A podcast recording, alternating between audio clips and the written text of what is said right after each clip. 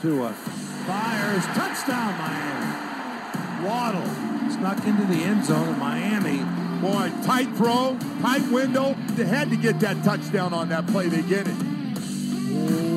What is up, Dolph fans, and welcome to the Drive Time Podcast, part of the Miami Dolphins Podcast Network, covering your team, your Miami Dolphins. How's it going, everybody? I am your host, Travis Wingfield, and as always, I am here to bring you your daily dose of Miami Dolphins football. And on today's show, a very special guest will join us. Jordan Reid of ESPN jumps in to detail the Dolphins 2021 rookie class. We'll also talk about Tua Tagovailoa's development with the perspective of a former college quarterback, and we'll also take a look back at the 2021 college football season. You're not going to talk, you're not going to not talk college ball when you get Jordan Reid on the podcast. We're going to make this a two-part podcast, so part one today, part two coming up on the next edition of the Drive Time podcast from the Baptist Health Studios inside the Baptist Health Training Complex. This is the Drive Time podcast.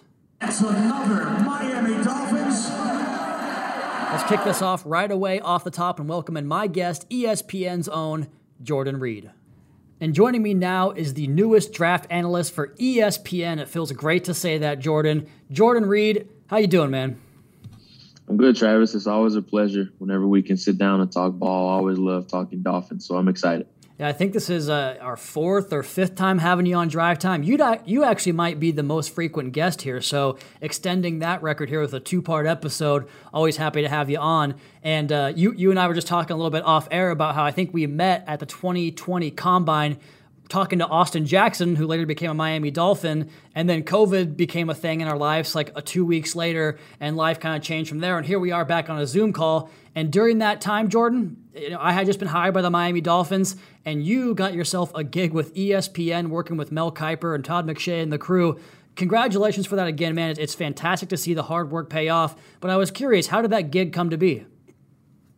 It, it kind of was unforeseen. Uh, I think that's the best way to describe it. I wouldn't say unforeseen for myself, but um, you just never know who's following you on Twitter, especially social media. I'm a big social media guy as far as Twitter. That's really the only one that I operate for the most part. I do, you know, go on Instagram here and there, but Twitter is really how I consume my daily news, especially sports news. And then whenever I see something happening or instant reaction or things like that. So come to find out, three ESPN executives have been following me for the past six months that I had no idea about. And then they were just looking for somebody to groom for Mel. I think Mel probably, you know, Mel's 61 years old. So he, he's kind of thinking about his post career right now. Uh, there's no timetable or anything like that. But you know, they're looking for somebody to groom and they were looking for somebody younger to pair alongside Todd McShay, who's been doing this for a very long time. And, you know, Todd, if you remember, he was going through some things with his health and COVID 19 and things like that. So, um, thank God he's, he's back situated and back in the full swing of things now. But Uh, at the time, they were looking for somebody younger to groom alongside Mel and then to pair with Todd as well. And they reached out and they said, Would I be interested? And I said, Are you kidding me? I mean, you guys know the answer to that question. And, you know, I, I, have to pinch myself every day just talking to Mel and talking to Todd. It's like, man, these are these are two dudes that I grew up watching. And I tweeted this out the day the day I was hired. And, you know, it's a dream come true for some people to meet their favorite athlete, their favorite musician. Todd McShay and Mel Kiper were those two two guys for me growing up. So being able to hop on a Zoom call and being able to talk to those guys pretty much every single week is still a dream come true for me. Oh man, that's that's awesome. I had a similar moment with Peter Schrager when he first did Drive Time. He's the best guy you can imagine, and talking to him was incredible. So that means you must now have to. Do you have to be initiated by having like was it lasagna and pumpkin pie or some really weird meal that he has every single draft when it's all done? yeah, Mel. Mel however you see him on camera, he's the exact yeah. same way on the phone. And I remember our very first conversation. it actually was two hours long. For like an hour and fifty minutes of that, he was telling me the story about the 1983 Baltimore Colts and how that whole ordeal went about. So, however you see Mel on TV, he's the same energetic way as he is on TV as he is on the phone too. So it was pretty cool talking to Mel for the first time. You remember his blue books, right? I, I, told him I have every single one. Oh, you do? You still save yeah. them? That's incredible. Still save them. Maybe maybe when he retires, you can get an autograph. You can finally maybe kind of cross that professional uh, boundary and ask for the for the autograph. Right? Is that something within the reach? Maybe. Yeah, for sure. Especially when I meet him in person for the first time, it's going to be a surreal moment for sure. Oh, very cool, man. Very cool. Well, let's let's go ahead and, and transition now to talk about what you do best, Jordan, and talk about the NFL draft. And I want to go back to this Dolphins draft class, which right now, I mean, it's been pretty good so far for the Dolphins, and, and, very fortunate to have you on, you know, on this bye week, and the Dolphins have a chance to kind of do some self scouting themselves. I want to go ahead and do that with you on this rookie class that really continues to improve and produce each week. Let's go ahead and just start off the top here with Jaylen Waddle, who I don't have to tell you about his statistics and his rankings right now and the impact he's had. What have you seen from his game? What is it, 13 games now into his pro career? Well, it's been really fun seeing him grow from a week to week basis, especially him now becoming the primary target for Tua. And I know DeVante Parker has been banged up quite a bit, and Jaylen Waddle has really consumed that number one wide receiver role. But the way he's looked over the past few weeks, this is exactly what we envisioned or what Chris Grier envisioned for him when they drafted Waddle uh, in the top 10 of, or excuse me, the top 12 of last year's draft. So I'm really excited to see him continue to grow. But just as far as the explosiveness that he brings to the table, how he marries up so well with Tua in this RPO run pass option game that they have really found out over this five game win streak. And, you know, the great thing about Waddle is that he just looks like he's moving in a different speed than everybody else on the field. And that's what you see over these past few weeks of how well he's been able to play. But I love how they've incorporated him in the offense. It's not just from a receiving factor. You see him scoring touchdowns on the jet motion or the handoff against the New York Jets so there's so many different ways that they're consuming and using him, which is exactly what you wanted to do with him coming out of Alabama. Jordan, on that 57 yard reception he had against Carolina, I always I watch the game live and then I watch the tape and then I eventually find my way into the broadcast to get the full experience of every single game. And on the broadcast, you got a good shot of that because he catches the in cut route, the little slant route there, and the speed that he moves at, like at Bama, you're thinking, well, that's college, so maybe that's not going to translate. It did. Uh, the way he was moving, I had to keep going back and I was laughing to myself about the way he was moving. It's showing up here on Sundays, but we knew that about him, right? And we knew about the vertical skill set, all the numbers that you talk about with, you know, 20 plus yard air yard throws and the catches he made in college. But we're watching him right now really, really excel in his polish, his route running, his underneath game. Did you think, based on his college tape, he was going to be able to do that and be such a complete player like he has been? Yeah, I mean, I had Waddle as my top ranked receiver. I, I, liked him that much. I even had him ranked over Ja'Marr Chase, and they both were neck and neck. And both of those guys are, are terrific players. We see what he's doing up in Cincinnati, and Waddle has done a really good job of um, really answering everything that Chase has done. Um, as far as those guys, both of those guys are incredible players. But I, I thought Waddle's ability was hidden a little bit in that Alabama scheme just because they were so RPO centric. But uh, last year with Mac Jones, you really were able to see him really be incorporated a little bit more as far as the down the field aspect. I know he got hurt in the Tennessee game; he hurt the ankle, but as far as prior to that point, he actually was neck and neck with DeVonta Smith in targets and catches, and then also yards. So that just goes to show you of just how well respected he was in that offense. And if Waddle stays healthy, we probably don't even see DeVonta Smith Heisman campaign overall, just because of how well Waddle was playing to that point. But you talk about the special teams value that he brings as far as a returner, and I'm not sure if they're still using him as a returner, but just talking about him as a prospect overall, I really liked Waddle a lot coming out. He's really starting to blossom. A, a, true tip of the cap to Chris Grier to not only do they get Jaylen Waddle, who was your top ranked receiver, they get themselves an additional first round pick in 2023. Pretty good job in the draft. And that continued with the 18th pick in Miami's own Jaelan Phillips, the University of Miami. And he's had a recent surge here, Jordan. I don't know if you saw the stat. You said you're a Charlotte guy. He has the most sacks in a two game span among any rookie going back to Julius Peppers, his rookie year there in Carolina. So he's coming on very strong here. Him and Jaylen Waddle both broke Dolphins rookie records last week for receptions and sacks in a rookie season. What have you seen from the number 18 pick so far this year? Well, it's not surprising at all, just because, and kudos to Jaelan. He went through so much during his college career. You know, everybody knows what happened at UCLA. We don't need to go over that. But once he got to Miami, Manny Diaz really believed in him once he got there, and he really blossomed into that role. And he got better every single game at Miami. And I think the differentiation and the different factor of him from every single edge rusher that went in the first round and even got drafted a year ago was just how well diverse and how seasoned of a pass rusher he already was walking through the door. So that's why so many people were so excited about Jaelan Phillips. And I always say hand creativity translates to the next level just because it's just a naturally given talent. And that's what we're seeing with Jaelan Phillips right now. And he's still learning to become the sum of his parts. But the thing that he already had as soon as they called his name on draft night was just understanding how to set up rush moves, how to reduce his surface levels, and then bend the corner and win at the quarterback. So that's what we're seeing with Jaelan Phillips. And I think his best ball definitely is ahead of him. But we're seeing with the sack production already that he can be a cornerstone of this defense. Did you know about his ability to rush from that inside position? Because right now he's playing some three, some three, some four eye. He's slanting and setting picks for guys to get their own sacks. Did you know about his ability to condense inside? Was that on tape in college? Yeah, and they use him and Gregory Rousseau quite a bit inside, especially on what I like to call those NASCAR third down packages of where you're just trying to get strictly speed on the field. So you get more so those two down guys off the field. You want to get those speedy guys to create those disadvantageous matchups for those interior offensive linemen against those bigger, longer guys like a Jaelan Phillips and a Gregory Rousseau. So it showed up on tape. They used Rousseau a little bit more inside just because Phillips was so good coming off of the edge, but it's not surprising to see now the game slow down for him a little bit more psychologically and mentally. Now they're putting more on his plate as far as reducing him down inside. And we saw him a little bit in the preseason and a little bit here and there in the, in the regular season where he was really doing a lot of dropping into coverage and kind of trying to perfect that area of his game as well. I was curious if you could talk about the developmental process that teams will sometimes try to issue with guys in terms of, well, we know he can rush the passer, we can bring that along at its own pace, but we also want to go ahead and include, you know, the full capacity of that position. Is that a, a lesson for scouts? And kind of, I think you've tweeted about this before about how a player, just because, like a running back, for instance, just because he didn't catch the ball in college doesn't mean he can't do that at the next level.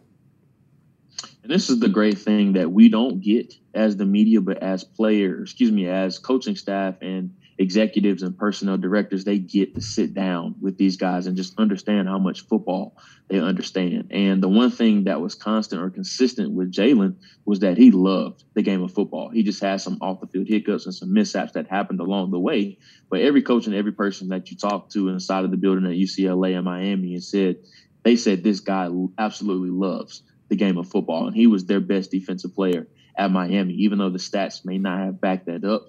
But as far as the constant disruption that he had and the production that he had at Miami, we knew that was going to translate. So it's not surprising to see what he's doing. But as far as edge rushers, it's just a matter of how much can you put on their plate. And what you see a lot of times with rookies is that they're used as what I like to call DPRs or designated pass rushers. So you just want them moving forward just because there's no thinking and you just allow them to pin their ears back. That's a term that you hear a lot uh, what you hear a lot on telecasts on third downs is that you just want those guys moving forward. You want them pinning their ears back and just telling them, go get the quarterback. But with Jaelan Phillips, he was a really good run defender, too. I think that was an underrated aspect about his overall portfolio and his resume coming out. So I just think he was so seasoned and well rounded in so many different areas. It was just a matter of when was that light really going to turn on for him? And I think we're really starting to see it turn on right now. Well, it's pretty rare to get two immediate producing rookies in one single class to get three is another thing, and the Dolphins have that right now with Jevon Holland, who pretty much since he took over a full time, you know, 100% snap taker, starting type of role, he's been on a roll with interceptions, pressuring the quarterback, kind of the Jenga piece of that defense, moving around from the deep post down into the slot, into the box, off the edge, factoring the running game. I can go on and on here, Jordan. What did you see from the Oregon prospect who, when he came out, Brian Flores could not stop raving about this kid?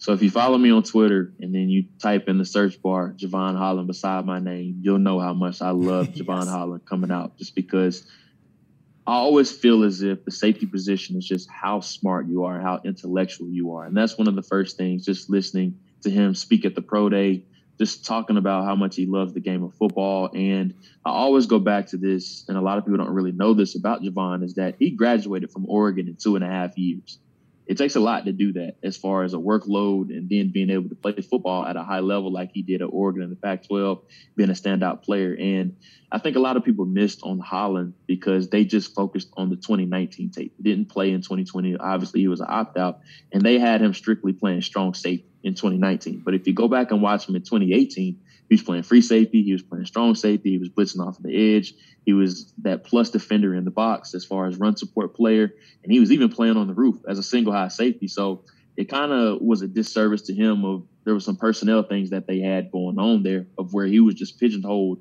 into playing one position in 2019. So I think that's where a lot of people really missed on Jevon Holland. But as far as the player overall, he was one of my favorite players in the draft just because of the intellectual ability. I keep coming back to him and his academic capacity, graduating from Oregon in two and a half years, being a team captain, and then being able to handle the the many hats that he was wearing while at Oregon.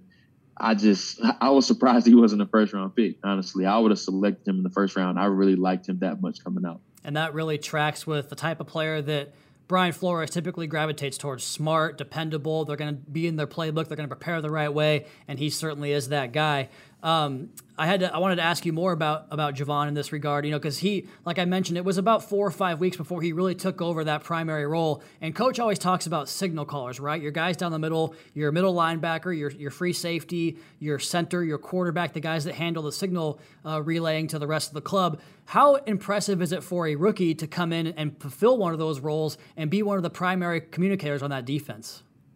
It's huge, and once again, it goes back to to what I talk about with the intellectual ability, and even when we were talking about Jaelan Phillips, of how much they can handle on their plate. And it's a case by case basis of just how much you can put on a rookie's plate. But I'm sure Flo seen like, man, this guy, he just eats it up no matter how much we put on his plate. So why not let's just keep doing more? So it's not surprising at all, especially talking about the academic ability with him and then just how much he handled back in 2018 as far as the hats that he was wearing on that defense. Now we know that Brian Flores' defense is very complex, so it's really impressive that he has the mental capacity and then also being able to produce while still learning the speed of the game. I think that's the most impressive thing about Holland so far, where he's just trusting what his eyes see while still understanding and learning the intricacies of the defense. And I'm sure he's much more comfortable than he was in it um, during the the early stages of his rookie season, obviously, just because this is his first year playing. But now he understands the calls. He understands where he needs to be. He's very assignment sound. We know he's always going to be that.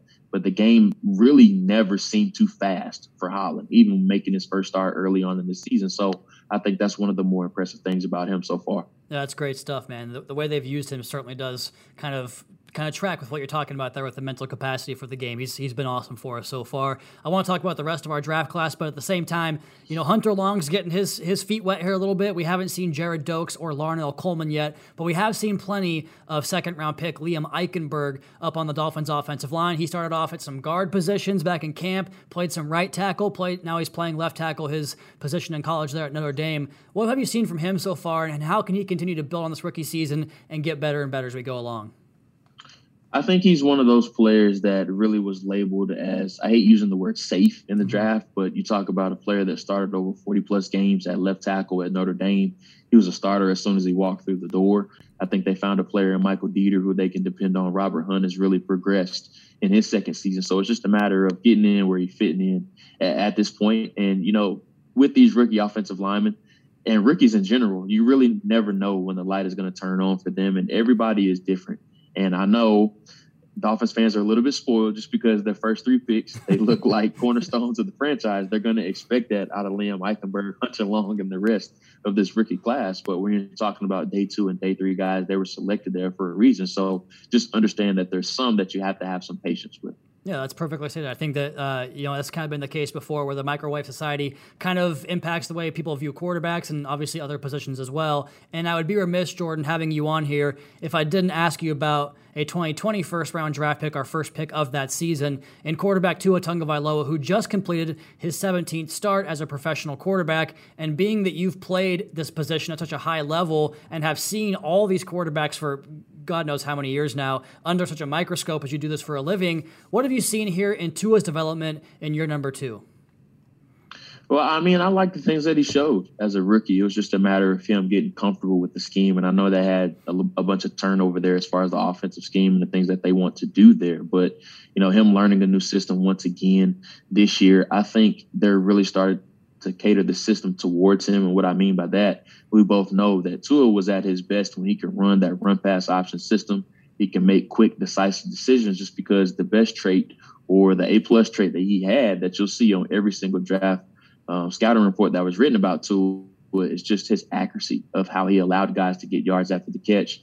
He didn't make wide receivers stress as far as trying to put it in different portions of their body. He allows them to put it in accurate areas to where they can get plenty of yards after the catch. That's why we saw those Alabama receivers so successful when they were playing with Tua, and we're seeing that now with guys like Jaylen Waddle and some of the other players on this wide receiver corps. So the accuracy that he has been able to display, the mobility, he seems to be a little bit more comfortable now that he is healthy. Uh, and during this win streak, I, I, just love how they have embraced the underneath, the intermediate, the short game, and then the RPO game. He looks so much more comfortable, able to stick the ball in the gut of the running back or the wide receiver coming in motion, being able to pull it out. And what I like to call this or that throw. So if the linebacker moves a certain way, or if he stays put, he can just simply hand the ball off, or he can what I like to call grip it and rip it, rip ball out there if uh, they suck down towards the first level of the defense. That's when Tua is at his best when they're allowing him to really manifest in that run pass option game. Did you ever participate in any t- any variation of the RPO game in your career? Yeah, I mean it's it's a cheat code. RPOs it makes the game so much simpler just because I like as I just mentioned I like to call it this or that throws mm-hmm. and you know old school NFL you they say you have to go through a first, second, third, fourth, fifth read and reading left to right or right to left, exhausting the entire progression. And I think the NFL is kind of moving away from that just because you really want to cater the game to these young quarterbacks and college systems. I mean, we're at the point now where these guys aren't making calls in the huddle until they get to the NFL just because everything is so sideline signaled based, everything's signaled into them. There's some offenses that cut off even half of the field for them. And not saying they could have the field off for Tua, but he was in a very RPO centric type of offense of where he didn't have much experience or exposure to exhausting a first, second, third, or even fourth or fifth option in the progression. There were those this or that throws of where what I like to call our object reads of where he's reading a singular position. If the linebacker moves left to right, he would throw the opposite based on the movements that he did on the run action that they had on those plays. So does the RPO offense the Dolphins are running because there's so many times where you know obviously he has the mesh point, the option to give it to the running back. He'll have a flat, he'll have a first window slant, and then maybe a curl route in that option or in that area. And it seems like a lot of these defenders are having a hard time figuring out where the football's going. Is that because of his release, his footwork? Like what contributes to that for Tua's game? The great thing about RPOs is that you can't be right with the defender that you're reading whatever decision that they make, there's going to be an answer that you have to that. So if you're throwing a quick slant behind his head, if he's coming down towards the line of scrimmage, I can throw that slant behind his head. But if he doesn't come down on the run action, I can simply just hand the ball off to Myles Gaskins or whoever the running back is in on that play. So the great thing about the RPO game is that you always have answers to everything that the defense is going to do. And then you incorporate now a dangerous weapon like Jaylen Waddle into that where you can send him on a motion behind to it to where if nobody, if they're not respecting him or the defense doesn't shift to that motion, I can put it in the gut of the running back and I can pull it out and I can dump it to Waddle. And who knows what he can do when the ball is in his hands. We know how explosive he is on the perimeter. You mentioned the ball placement earlier, and, and Tua has one of the top completions above expected rates right now in the NFL. He's obviously had the second best completion rate in terms of just completing passes across the National Football League. So I think kind of check the box there on the ball placement. He's been very sharp in that area. But what have you seen from his pocket mobility, Jordan? Because we have this, you know, one of these great debates that we see on Twitter, and I'm sure you're engaged in them as anybody as much as anybody is. You know, quarterback wins is one of them, but I always see that the debate about sack uh, attribute? How do they attribute sacks? Some people say it's a quarterback stat. Uh, do you think that's the case? And the fact that he has the sixth lowest sack rate in the National Football League, what does that say about his game? Well, it says a lot. They're battling with a bunch of young guys, and I can speak from experience. My senior year of college, I had an entire freshman offensive front. So, not I've never played on the NFL level before, but we both know that the hardest position to play on offense, as far as guys that stick together every single play, are those offensive linemen up front. And if they don't have any chemistry, it can have a negative effect on the quarterback. But I think with Tua, I think he's finally healthy, and you can tell in his mobility just because I think Tua is able to create outside of structure. But when Tua was at his best, even at Alabama, you saw how he was able to navigate inside the pocket, create those throwing windows, and I know this may be a little bit off topic, but with Russell Wilson, I think that was one of his better attributes as far as being a shorter quarterback, as well as Drew Brees being able to navigate inside of the pocket and being able, being able to create those new throwing windows. Did, would you be surprised if I told you Tua has three batted passes in his career on 565 attempts? I'm not surprised, just because we both know that quarterback height is kind of a bit of an archaic uh, draft term in the sense Tell of that. Jordan. I think it was one year where like Brock, Brock Osweiler led the league in batted passes. So like when everybody seen that, they should have they should have did away with that uh, quarterback height belief. Yeah, that's incredible. Kyler Murray, obviously on an MVP pace over there in Arizona as well, and and we've seen Russell Wilson do it for years and years and years there. Jordan, phenomenal stuff, man. I don't think we're gonna get better takes on this rookie class than we just did here from you, Jordan Reid of ESPN. Jordan, you want to come back and do another podcast? That sound good with you? Yeah, man, let's do it. All right, let's do it. Can you tell people where they can find you real quick on Twitter? Yeah, so you can find me at Jordan J O R D A N underscore R E I D on Twitter, and of course you can find my work as well as Mel Kiper and Todd McShay on ESPN.com. Fantastic. Let's go ahead and run this thing back. I'm going to go ahead and get out of here for this podcast. We have part two coming up on. It'll be the next Drive Time podcast. I'm not sure exactly when it comes out, but keep it locked here for all the latest on the Miami Dolphins, including my part two interview here with Jordan Reid of ESPN. In the meantime, that's going to be my time. You all please be sure to subscribe to the podcast on Apple Podcasts. Leave us a rating, leave us a review. You can follow me on Twitter, Instagram at Wingfield NFL, and the Miami Dolphins across all social platforms at Miami Dolphins. Also, check out the Fish Tank podcast with Seth and OJ, part of the Miami Dolphins Podcast Network, our YouTube channel for other media availabilities, as well as Dolphins Today with Joe, Rachel, and occasionally myself, and of course, MiamiDolphins.com. Until next time, fins up. Caroline, Daddy is coming home.